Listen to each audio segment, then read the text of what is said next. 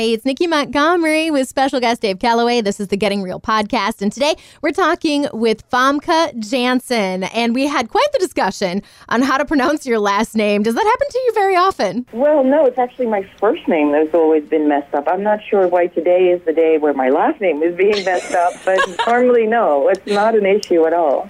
Yeah, I was very confused. Like, wait a minute. When I was told how to pronounce your last name, I'm like, well, I'm pretty sure it was Janssen. I've seen a lot of interviews with her. I've watched her in a lot of films. I'm pretty sure it's Janssen. So at least I know I was right. Yeah, no, no, no. It's, I mean, it's originally from Janssen because that's, you know, I'm Dutch and we pronounce the J that way. But yeah, um, Janssen is how Americans call me. Well, excellent. Well, we're super excited to talk to you today. You're starring as Duchess in Redeeming Love, which is going Yes. to be in theaters starting tomorrow. And this looks like a really a difficult role. Like, how did you get in the mindset of playing this character? Well, yeah, the Duchess is, uh, is she owns a brothel, um, and it's set in 1850 during the gold rush in California. And so it's a really tough time um, in the world, and I think most people can identify that since we're living through difficult times right now in um, everywhere in the world as well. And so the Duchess is really a survivor, somebody who um, you know, uh, uh, for a woman in 1850 to run her own business, of course, is really unusual. And um, so she's a, she's tough and hard and um, runs this brothel. And, and um, the character of Angel is, is one of the young women who work there. Um, but really, ultimately, it's a story of love and survival and and redemption and you know uh, love conquering all, which is, I think in a in a world like today, like I said, is something we can all aspire to, and um, you know, hope is a good thing to have. Uh, so, and because we filmed it in South Africa, um, even though was set in, you know, like I said, Gold Rush, California, but we, the, it's such an incredibly beautiful place, and they built a town there that, you know, resembled a town in 1850, and we were in these incredibly beautiful uh, costumes from that time. So I was given so much uh, compared to, you know, when you do films like the X-Men that I've done and these other types of films where you work against a green screen and you have to imagine everything. I was in the world. Everything was there. That you has know, so it was much, cool. yeah, yeah, very, very cool. Well, that ch- changed the game for you, didn't it? Uh, you know, by having uh, the ability to do that, uh, filming on location, you know, beautiful area, it don't Yeah. have to worry about green screen kind of stuff, isn't it? I mean, didn't that change the game for you? And yeah, so much so. It's uh, you know, as an actor, when you when you learn acting, you, you never imagine how much you actually have to imagine. In most, uh, you know, during most films or or television shows or whatever it is, because a lot of it is not there, um, and that's not just simply true with X Men films. A lot of the time, so. In this case, to be given so much, it really helps. It's it's wonderful. Now, you've played heroes, you've played villains. What is your favorite type of role? I don't think I have one. Um, I, I mean, I think that comes, there's a freedom that comes with playing a villainess in that there's really, you know, you don't have to please anybody. There's no uh, constrictions. You can do whatever you want. So that's always kind of freeing and, and uh, liberating. Um, but it's been such an interesting uh, if I look back at my career of all the, you know, it's been in 40 plus films, maybe more, I don't even remember. Um, so it's just been such an interesting journey of playing all these different characters and different types of projects from, you know, films to, to studio films to independent films to television to streaming to everything. So I'm just mostly really grateful for the experiences. I always wonder in Hollywood how they end up looking you up, Famke. You know, is uh, for a role, they'll know what the character is, but they need the actress. You know, and if they ever go, all right, let's see, we need a badass. All right, is Famke available? And then they give you a call. Does that ever happen? I'm not sure how they go about it, um, but uh, the one thing I've tried really hard is to, is to go against type for you know for for the decades that I've been acting.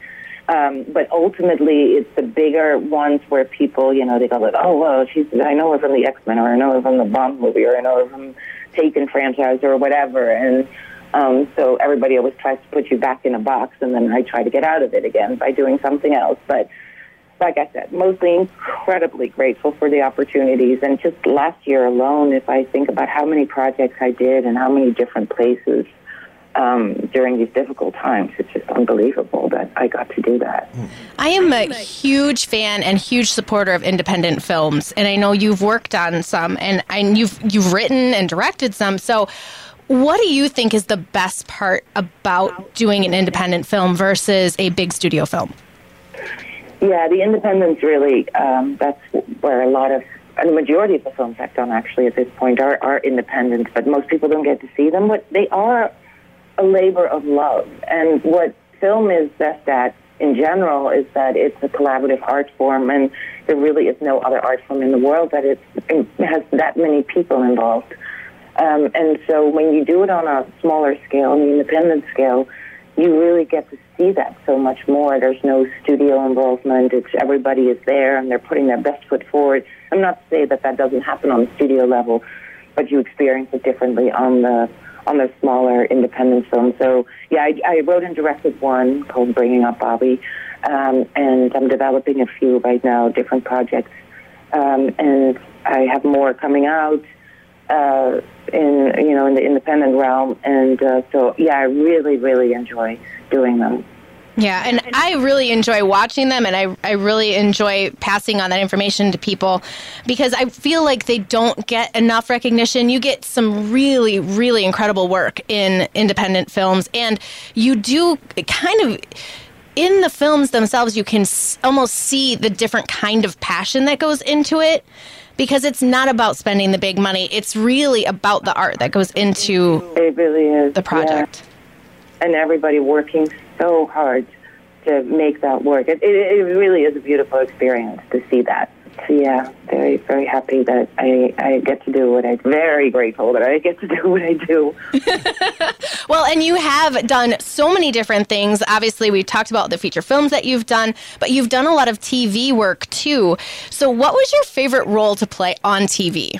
Um, well, Nip/Tuck certainly stands out as you know a character that was uh, very diabolical, very interesting, and sort of ahead of her time. And um, so, so that's been a good experience. And um, working with Viola Davis on uh, um, How to Get Away with Murder is just she's such an incredibly gifted actress, and and um, everybody on the show is so talented and wonderful to work with. So that's yeah, so it's been it's been really interesting and, and fun, and you know just working in all these different medias and doing streaming and versus television versus film versus you know studio and independence and all of that. So it's nice that we get to that there's no mo- no more stigmas involved. That in the earlier days, I guess there was a real stigma between you know mostly television actors versus film actors, and all of that's now gone. That's really cool because then you, you really get to do a broad range of, of things. Mm-hmm. And you're Yeah. less likely to be typecast as some people, you know, claim to be. Yeah, I've tried so hard against typecasting my entire career. Of course, you know, like ultimately, um, people do try to, you know, cast you in the way they see you, and the way you look is, you know, 99% of casting most of the time. And I happen to look probably, even though I really am not, um, but because I'm tall and I'm, I have dark hair, and you know, I'm a foreigner, and so I think ultimately when people are like, "Oh, here, there's a an alien or a, or you know a superhero or or a villain or something like that," but then in all the independent films, I get to play really different kinds of characters. So it's it's been a really fun journey. Well, Famke, you came up with the quote of the day today. I don't know if you knew that, but uh, you know, people try and put you in a box all the time, and the, the the good thing is trying to get out of that box all the time with roles.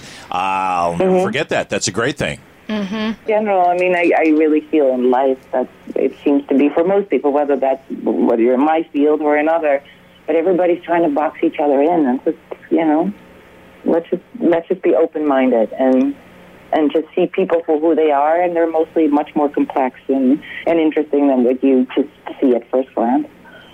Yeah, I love that. Thank you so much for chatting with us today. Famke Janssen, starring you. in Redeeming Love, which opens in theaters nationwide tomorrow. Thank you. Have a great rest of your day.